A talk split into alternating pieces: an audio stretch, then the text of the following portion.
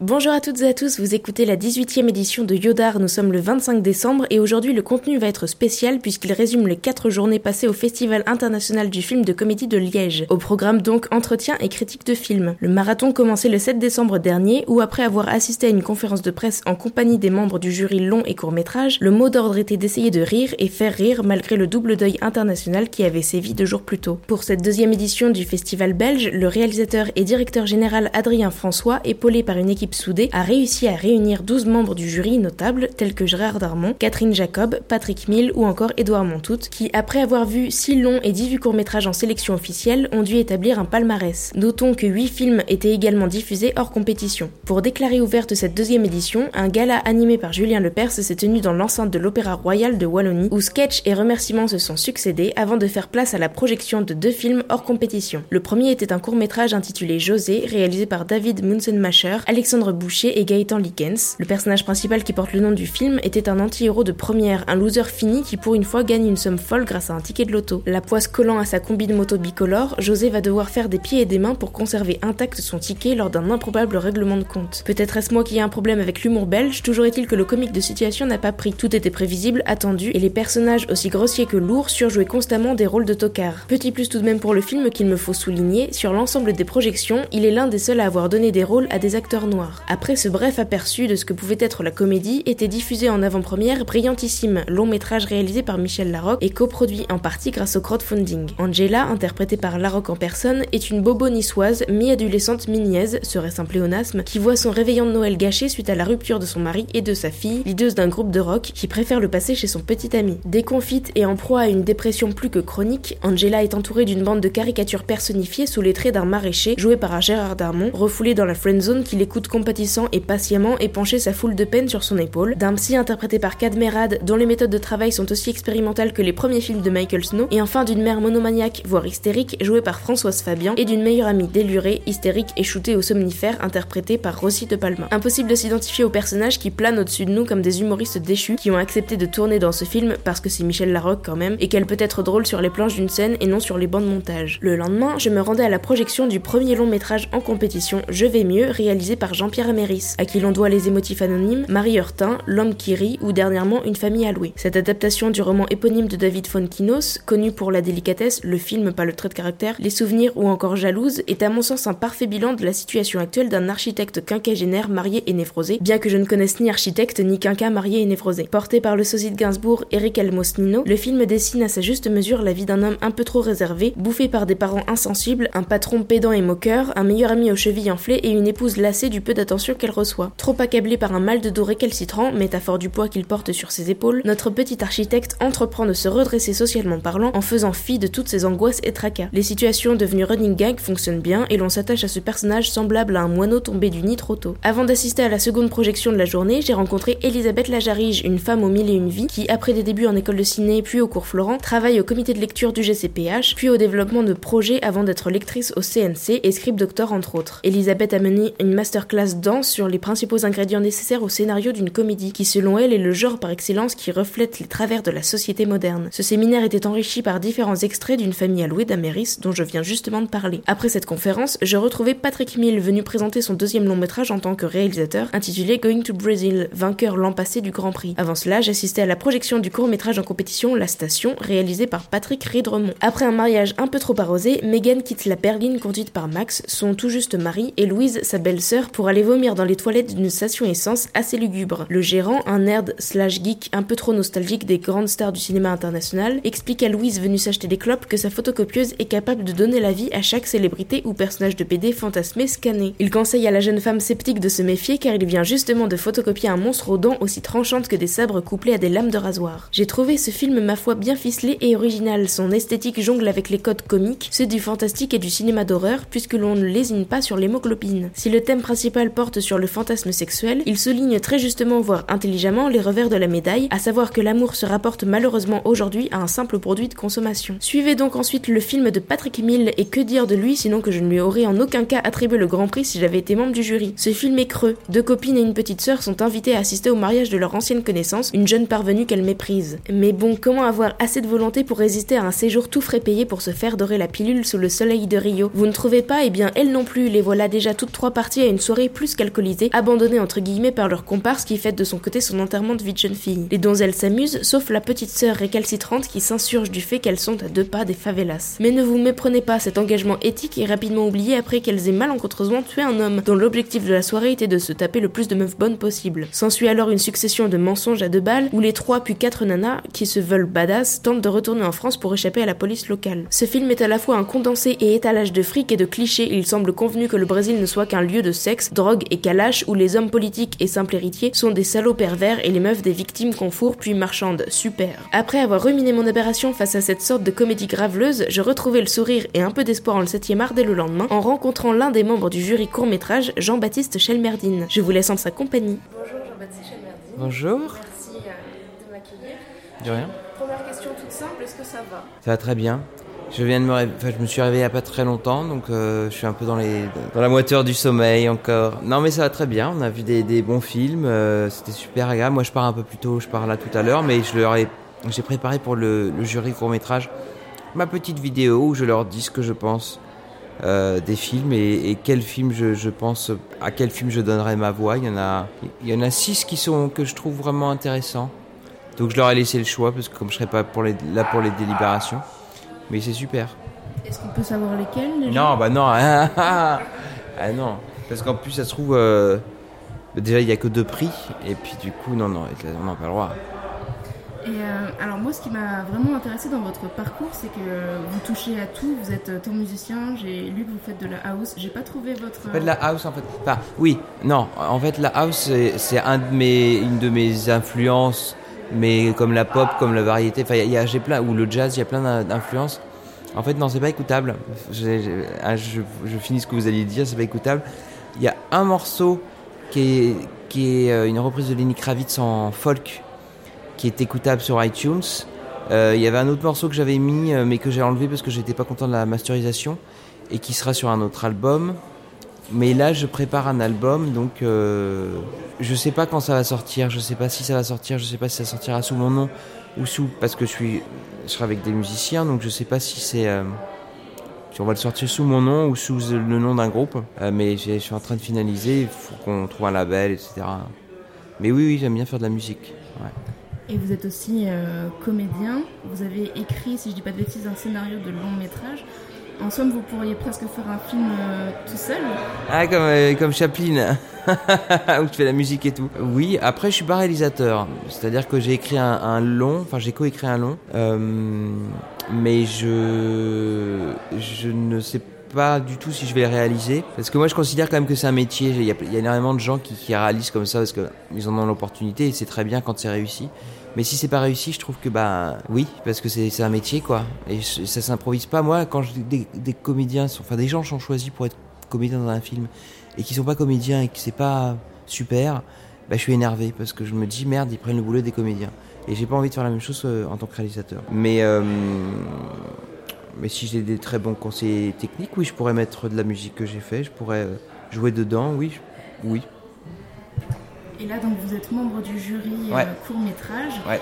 Est-ce que, avec toutes ces qualités que je viens d'énoncer, euh, vous êtes un peu plus, enfin, est-ce que vos, vos critères sont un peu plus rudes? Je sais pas si c'est, si c'est parce que je fais de la musique euh, et que j'écris aussi que je suis plus dur, mais je crois que je suis assez dur. euh, je crois que je suis assez dur. En fait, qui m'importe avant tout quand je vois un film, que ce soit un court métrage ou un long métrage ou un téléfilm, enfin je veux dire un- une fiction, c'est que les gens jouent bien. Parce que je trouve que bah, c'est parce que je suis comédien, donc du coup je suis évidemment sensible à- au, plus sensible au jeu. Je trouve qu'un film euh, qui est un peu raté en, termes de, réalisation, de technique, etc. C'est pas grave si les acteurs sont super. Juste, au moins, au moins juste quoi.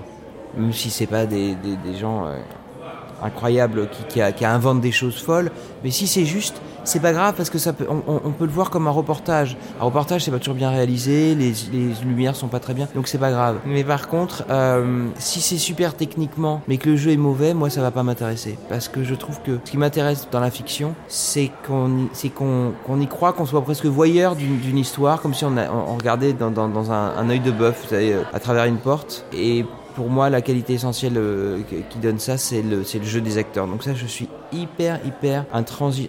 enfin vraiment pour moi c'est la base en fait. Alors je sais quand on est un jeune réalisateur, on n'a pas toujours le choix. On choisit les gens qu'on connaît etc. Mais moi si je peux donner un conseil à un, réalisateur, un jeune réalisateur, là on parle de court métrage, faites gaffe à votre casting. Vraiment faites gaffe à votre casting parce que c'est le plus important. Vous pouvez faire un film qui a raté si les comédiens sont bien et que c'est bien écrit.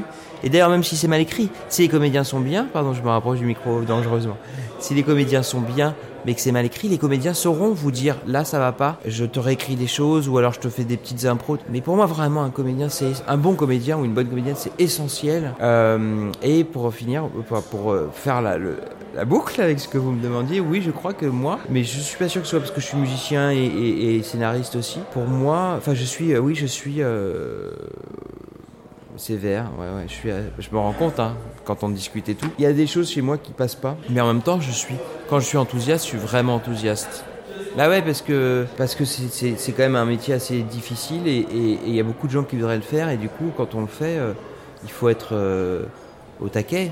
Donc dans le, dans, le, dans le négatif, dans les critiques, mais aussi il faut dans le, dans le jugement pour pas laisser passer des choses par complaisance, mais aussi dans l'enthousiasme parce que quand c'est réussi, putain, c'est tellement super quoi. Juste une dernière question euh, par rapport au format du court métrage.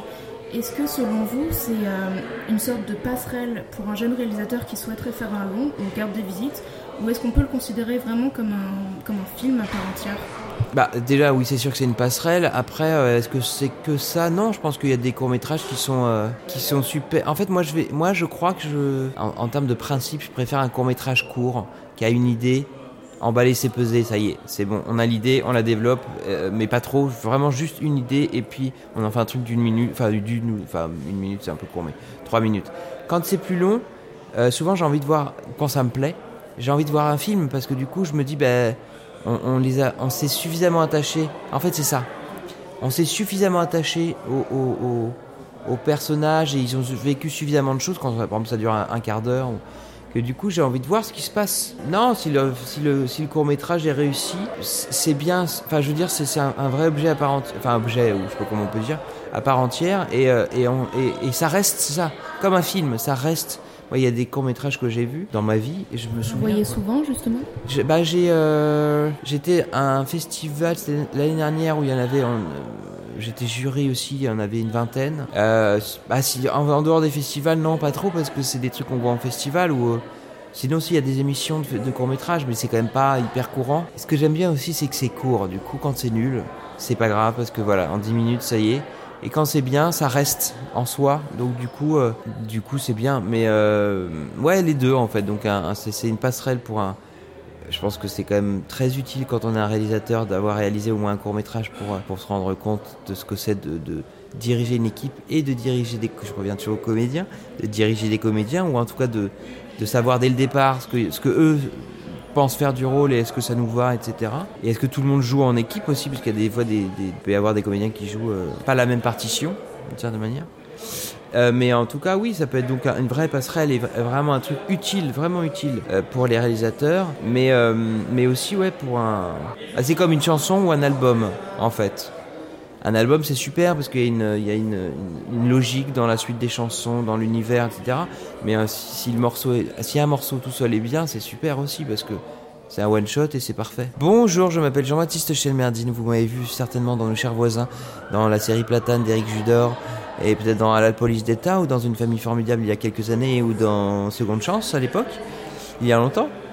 Euh, je suis comédien et j'espère que vous allez bien, que vous allez passer de bonnes fêtes. En film, dans les films que j'adore, qui sont peut-être un peu moins connus que Autant n'emporte le vent, que j'adore aussi, que j'adore, je dirais le Fellini de Casanova, le Casanova de Fellini, un, un, un, film un peu longuet, un peu, un peu chiant, parce qu'il se passe pas grand chose, mais d'une beauté plastique, c'est sublime. Donc si vous aimez l'art, et le cinéma, regardez le euh, Casanova de Fellini, qui est sublime. Ça, c'est une chose. En comédie, moi, j'adore La Cage aux Folles avec Michel Serrault. C'est le film qui m'a donné envie d'être comédien. Et le 1, comme le 2, le 3 est nul. Mais le 1 et le 2 sont oh, tellement drôles. Si vous l'avez jamais vu, je vous jure, si vous aimez l'humour un peu euh, comme ça, euh, on dirait camp ou queer. Donc c'est un humour qui, qui, joue sur les genres. C'est extraordinaire. Enfin, c'est super. Ça a vieilli un peu parce que ça fait 30 ans, mais voilà. Donc ça, c'était euh, pour la comédie. En disque, putain, il y a tellement de disques. Pardon, je suis grossier. Euh, en disque, moi j'adore deux albums de Kate Bush, The Dreaming et euh, of Love. C'est des albums de 82 et 1982-1985. The Dreaming, c'est un album complètement barré, un peu comme Pink Floyd ou des trucs comme ça. C'est extraordinaire, donc ça je conseille, mais c'est particulier, je reconnais. Euh, sinon, euh, Anthony and the Johnson, le premier album est très beau aussi. Qu'est-ce que je pourrais dire comme autre truc? Il y a tellement de choses. Oh là là là là, attends, mais tu sais, je vais être très énervé en sortant ce que je veux dire putain mais pourquoi je peux parler de ça? Pourquoi je peux parler de ça? Michael Jackson si vous aimez Michael Jackson écoutez Of the Wall je pense que vous connaissez mais l'album Of the Wall c'est je pense encore mieux pas, mieux mais on l'a moins écouté que Thriller ou Bad ou, euh, Dangerous euh, qu'est-ce que je peux vous dire d'autre? Grace Jones, il y a des trucs super de Grace Jones dans les années 80. Euh, Nina Hagen aussi. là récemment, il y a, y a, des albums de... Putain, non, il y a trop de trucs en fait. Je me rends compte, il y a trop de trucs. Euh, en, alors attends, en tableau, moi j'adore les pré-raphaélites, je trouve ça très beau. Je peux pas vous dire d'auteur, mais les pré-raphaélites c'était un courant qui, utilisait un peu la symbolique, euh, le symbolisme et aussi la mythologie euh, grecque, etc. Et c'était un, courant du 19e siècle. J'aime bien Dali aussi, mais ça dépend. Et alors, qu'est-ce qu'il y a d'autre que j'aurais pu dire? Ah, en, théâtre, Les Chiens de Navarre, c'est très drôle. Et euh, Pipo del Bono, euh, ça peut être très, intéressant aussi, c'est du théâtre de tableau. Euh, Pipo del Bono, il y a des trucs vraiment bien. C'est bien déjà, j'en ai dit 10 000. Voilà.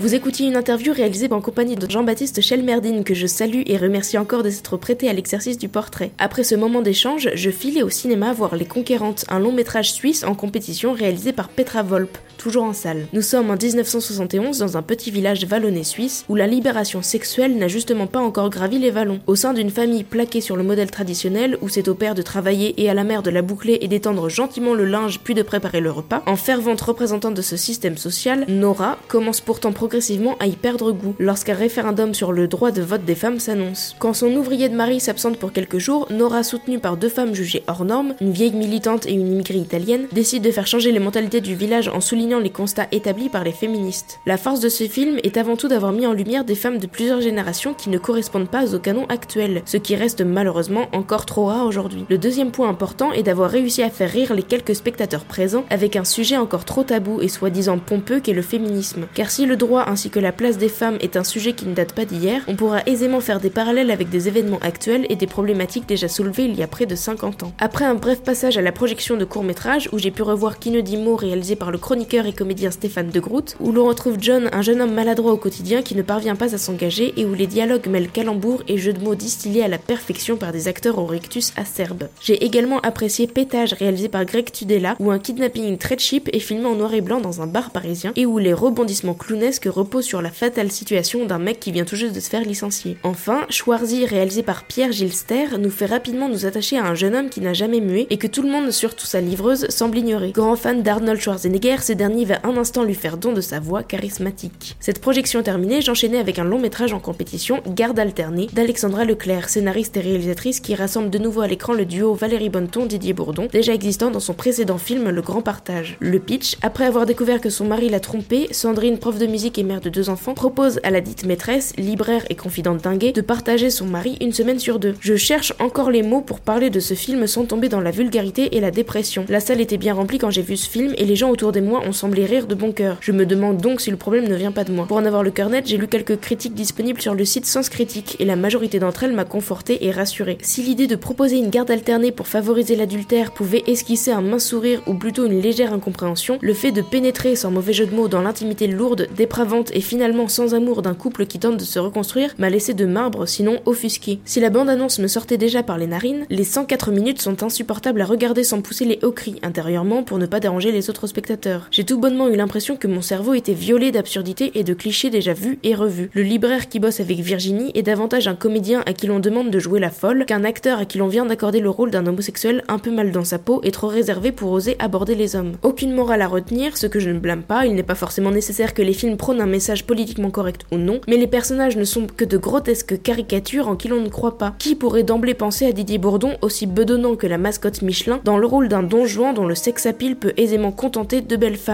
Personne, on est d'accord. De son côté, Valérie Bonneton s'affaisse dans la peau non libidineuse mais vengeresse d'une mère qui braille sans cesse, prête à tout pour récupérer son mari grassouillé et leur rendez-vous conjugal. Soutenue par une mère dont les cornes vont pour elle aussi jusqu'au ciel, la voilà prête à s'exposer très peu vêtue dans des lieux incongrus pour récupérer l'estime de son mari. Les scènes dégradantes se répètent jusqu'à l'épuisement et sont couronnées par un twist aussi cynique que vraiment déplacé où l'on peut désormais résumer les trois personnages à leur atout et partie génitale. C'est consternant. Sur ces fausses notes d'humour et de rire condescendant, je redoutais d'autant plus d'aller voir le dernier film en compétition à Miami, réalisé par Victor Saint-Macary, qui présentait un duo hétéro de meilleurs amis et colocataires, Néphélie aka Margot Bancilon et Vincent aka William Legbill, chamboulé par la rencontre d'une nana douce et malicieuse, Julie aka Camille Raza, qui fait palpiter le cœur de l'ex romantique achevé par sa dernière relation amoureuse. C'est finalement agréablement surprise que mon rire a pu se joindre à celui des autres spectateurs pour accompagner ce touchant trio de tout jeunes adultes qui appréhendent constamment d'être blessés sentimentalement. Reflet à juste titre de la société actuelle où l'on on s'attache et on s'abandonne, mais où les frontières entre amour véritable, amour charnel et puissante amitié sont plus que poreuses, les personnages délurés comme extrêmement sensibles montrent qu'il est encore possible de créer des protagonistes qui nous ressemblent, des gens que l'on incarne personnellement ou qu'on a peut-être déjà croisés, et d'en rire. En partie autobiographique, ce récit offre un feel-good movie qui encourage la communication avec son entourage tout en légèreté et comique de situation. J'ai également beaucoup apprécié les moments de creux où Néphélie et Vincent se déchirent, se retrouvent et se pardonnent, puisque malgré un appartement tout feu tout flamme, la caméra les rassemble dans un même cadre stable, puis s'approche très lentement d'eux avant de panoter dans la cour endormie de l'immeuble. Comme j'ai eu la chance de rencontrer une partie de l'équipe du film le lendemain matin, je vous laisse donc en compagnie de Margot Bancilon, Victor Saint-Macary et William Legbill, que je remercie encore infiniment pour leur amabilité et bienveillance. Alors moi j'ai vu le film euh, hier soir, et ce que j'ai constaté déjà, c'est que le public arrive vraiment tout au long du film. Euh, donc est-ce que tu peux déjà expliquer la force comique du film et euh, ton ou tes atouts principaux pour faire rire? Waouh euh, Alors, je crois que la force comique du film, c'est que c'est euh, une comédie amicale, en fait, qui utilise tous les codes d'une comédie romantique. Donc, il y, a une, y a une vraie sensibilité dedans, à l'intérieur, et en même temps, euh, avec vraiment du burlesque. On, peut vraiment pousser des situations à l'extrême qui font qu'on rigole, euh, ou la faiblesse de William, du, personnage de William en tout cas, euh, sa lâcheté, etc., peut vraiment pousser à rire. Et, et moi, le, le, le, je pense que mon personnage est extrêmement déjanté. Et, euh, et, des fois un peu à côté et à essayer de, de, de, que tout soit drôle et que tout soit fun alors que, que parfois euh, ça pourrait être calme et très bien. Donc je pense que tout ça sont des petites choses et qui constituent le puzzle qui font que, que on rigole simplement et, et que c'est sympa. Est-ce que toi, tu t'identifies au personnage de Néphélie euh, Je pense qu'on met toujours un peu de soi dans les personnages. Donc euh, oui, il doit y avoir une part de moi euh, dans Néphélie. Maintenant, sincèrement, je suis très loin du personnage. Euh, je suis quand même moins déjantée, je suis, je suis plus douce, je suis, je suis moins violente. euh, donc euh, voilà, non, je pense a, j'y ai mis des, des choses et et, euh, et ma force et euh, ma forme d'autorité que je peux avoir, évidemment, euh, comme ma douceur et ma sensibilité et mes fragilités, mais mais mais ce n'est pas moi, quoi. Je t'ai vu dans plusieurs films. Avant-hier, il y avait la projection de Going to Brazil. J'avais vu Five aussi. Et euh, Patrick Mill, donc le réalisateur de Going to Brazil, euh, disait de toi que tu étais un personnage, très sexué. Euh, tu vois, une, femme forte. Est-ce que est-ce que c'est le genre de rôle que tu cherches en ce moment?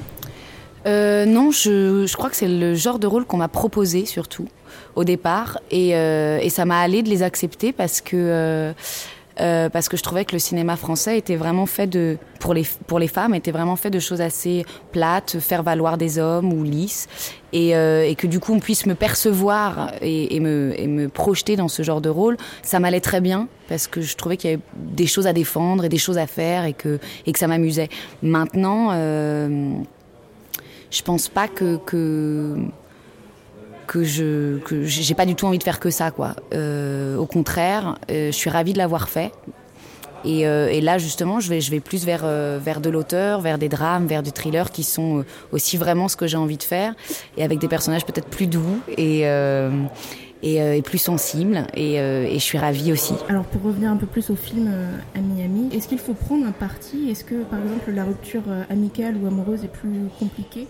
Non, je crois pas que le film en plus veuille ça. Je crois pas que Victor avait ait envie de euh, justement de, de, de faire un parti pris ou de, de, se positionner. D'ailleurs, la fin est très ouverte.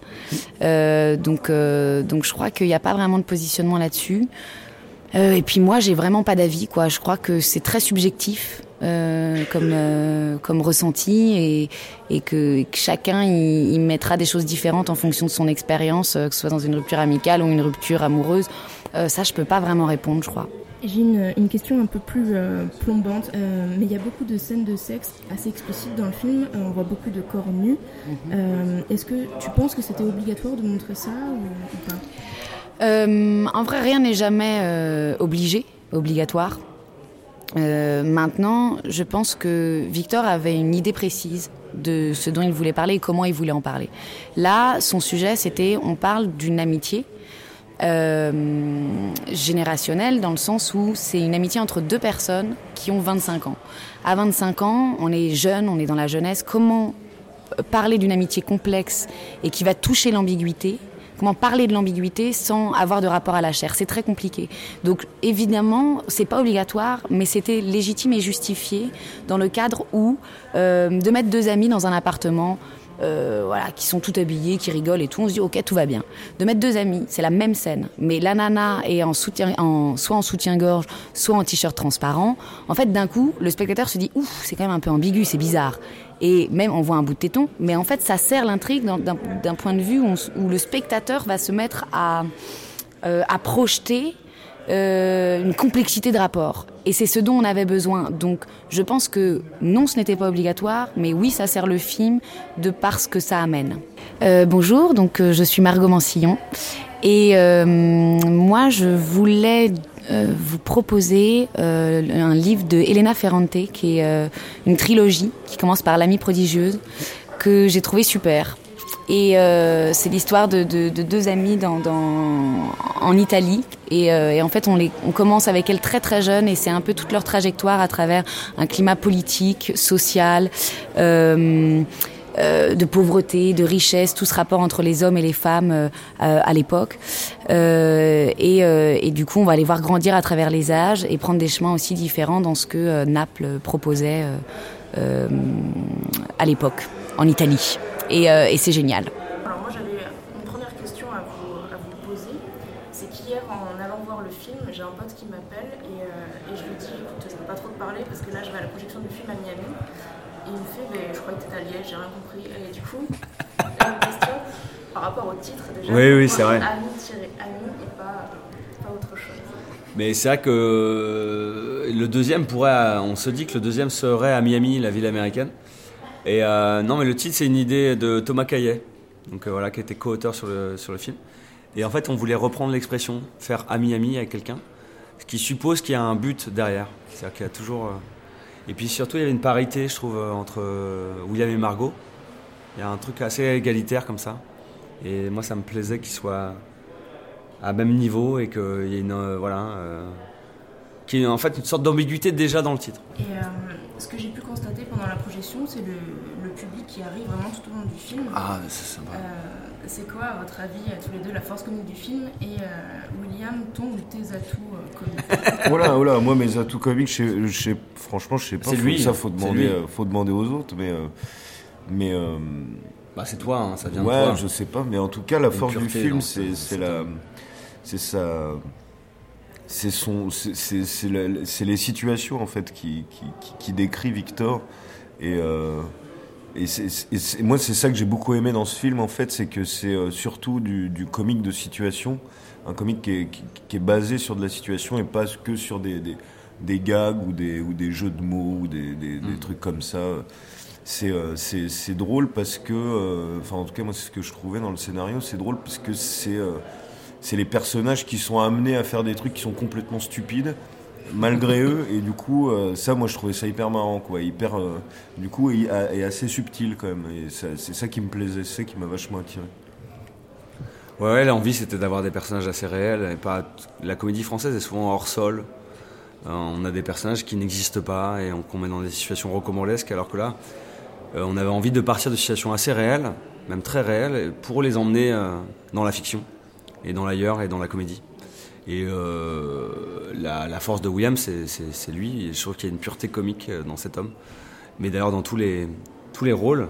Je crois que Jonathan ou Margot ou Camille ont cette vista comica.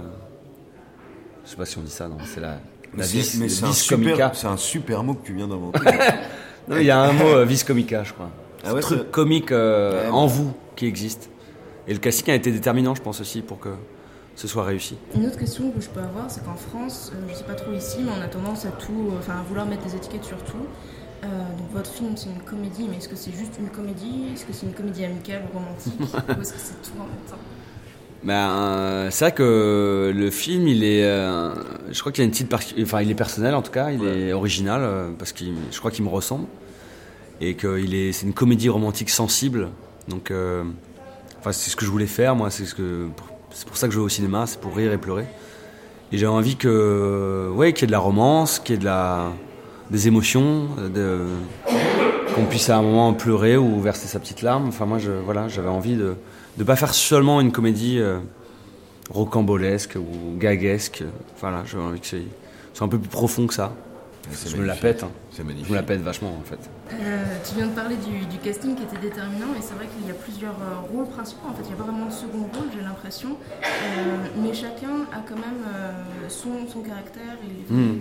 Est-ce que tu peux en dire quelque chose? Ouais, ouais, moi j'ai, moi j'ai un amour des, seconds rôles, donc je, je, trouve que les seconds rôles sont à même niveau. Enfin, évidemment, les, rôles principaux c'est William, Margot, puis après il y a Camille et Jonathan, mais je, moi j'adore les seconds rôles, donc je voulais les servir euh, aussi bien que les premiers. Et, euh, et surtout euh, qu'ils aient des aspérités, qu'ils soient un peu en trois dimensions. Par exemple, Jonathan, c'est un personnage qu'on voit vivre, qu'on comprend, et qui est plus profond que juste le, le sidekick ou le, mm. bon copain, qui a une vraie sensibilité. À un moment, il, est, il peut être émouvant et touchant aussi, aussi bien qu'un, que les rôles principaux. Donc moi, j'ai, ouais, ouais, j'avais, envie de faire un film de, un film de groupe.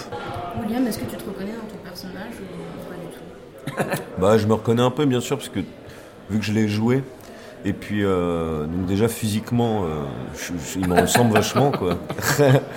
et, euh, et non, parce qu'on a le même âge, euh, du coup. Euh, enfin, j'ai le même âge que mon personnage, et, effectivement. Enfin, après, moi, je sais pas, je me reconnais pas trop personnellement dans, dans, le perso, mais. Euh, mais effectivement, je, mets de moi, du coup, du coup, il y, y, a des aspects de moi, de mon humour, de ma sensibilité qui, qui, qui, qui, résonne dans ce personnage, mais, mais c'est un personnage pour lequel j'ai beaucoup d'affection. Ouais. J'étais très attaché à lui. J'ai une question qui va peut-être un peu euh, plomber l'ambiance, euh, donc je suis navrée d'avance. Il, y a plusieurs euh, scènes de sexe explicites, on peut le dire, et beaucoup de, corps dénudés. Est-ce que c'était obligatoire bah, C'est-à-dire qu'à partir du moment où on traite de l'amour en 2017 avec des jeunes gens qui ont 25 ans, nous on s'est dit que oui, le corps devait exister à l'écran et que c'était voilà, l'amour charnel fait partie, fait partie de nos vies. Donc euh, moi, je voulais pas l'éluder ou le mettre de côté. Et je pense que c'est pas gratuit. Je pense que ça sert, ça sert beaucoup le, propos et la narration.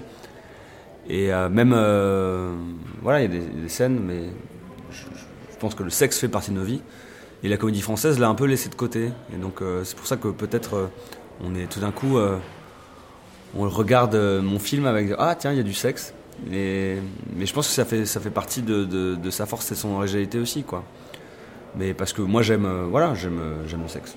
Ouais, ouais, carrément. Et puis, euh, c'est un truc qui est vraiment présent dans, dans, enfin, chez les, chez les gens qui ont, enfin, en tout cas chez moi, chez, j'ai ouais, chez moi aussi. Et du coup, c'est, non mais c'est très honnête. Balance ton pas. Enfin, non, mais il n'y a pas de pudeur avec ça, quoi. C'est un truc qui existe et, et, et, Victor, il le montre, quoi. Et, et je pense que c'est pas cru ou c'est pas gratuit en tout cas, ça sert, vraiment le propos. C'est pas provocateur non plus, euh, c'est juste.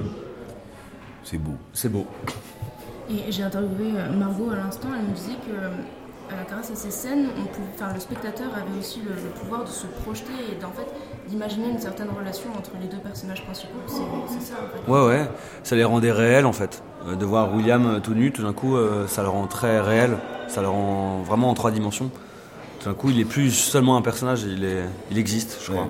C'est important. C'est de la réalité virtuelle. J'avais juste une dernière question. Euh, je sais que tu as scénarisé euh, Le Brio. Avec Emilia Jordana, toi tu as tourné avec Emilia. Tout à fait. Il y a énormément de liens qui se font. même avec Thomas Caillé. Bah, Thomas Caillé qui, qui réalise une série avec Yvan Attal. C'est incroyable. Il y a, énormément de liens. Est-ce que du coup, c'est le cinéma qui veut ça ou c'est le, le domaine comique qui veut que ce soit une grande famille? Ah, je crois que c'est que des hasards. Hein. C'est vraiment un hasard. Après, c'est Pierre Guyard qui nous a rassemblés quand même, Thomas, William et moi. Euh, et puis Yvan, Yvan c'est autre chose encore, mais, euh, mais oui, oui, peut-être que oui, peut-être que le cinéma est une petite famille finalement où on va, on se croise un peu tous. Mais moi, j'avais pas de, à la base, j'avais pas de famille. Hein. C'est vraiment c'est du hasard pur, euh, des coïncidences.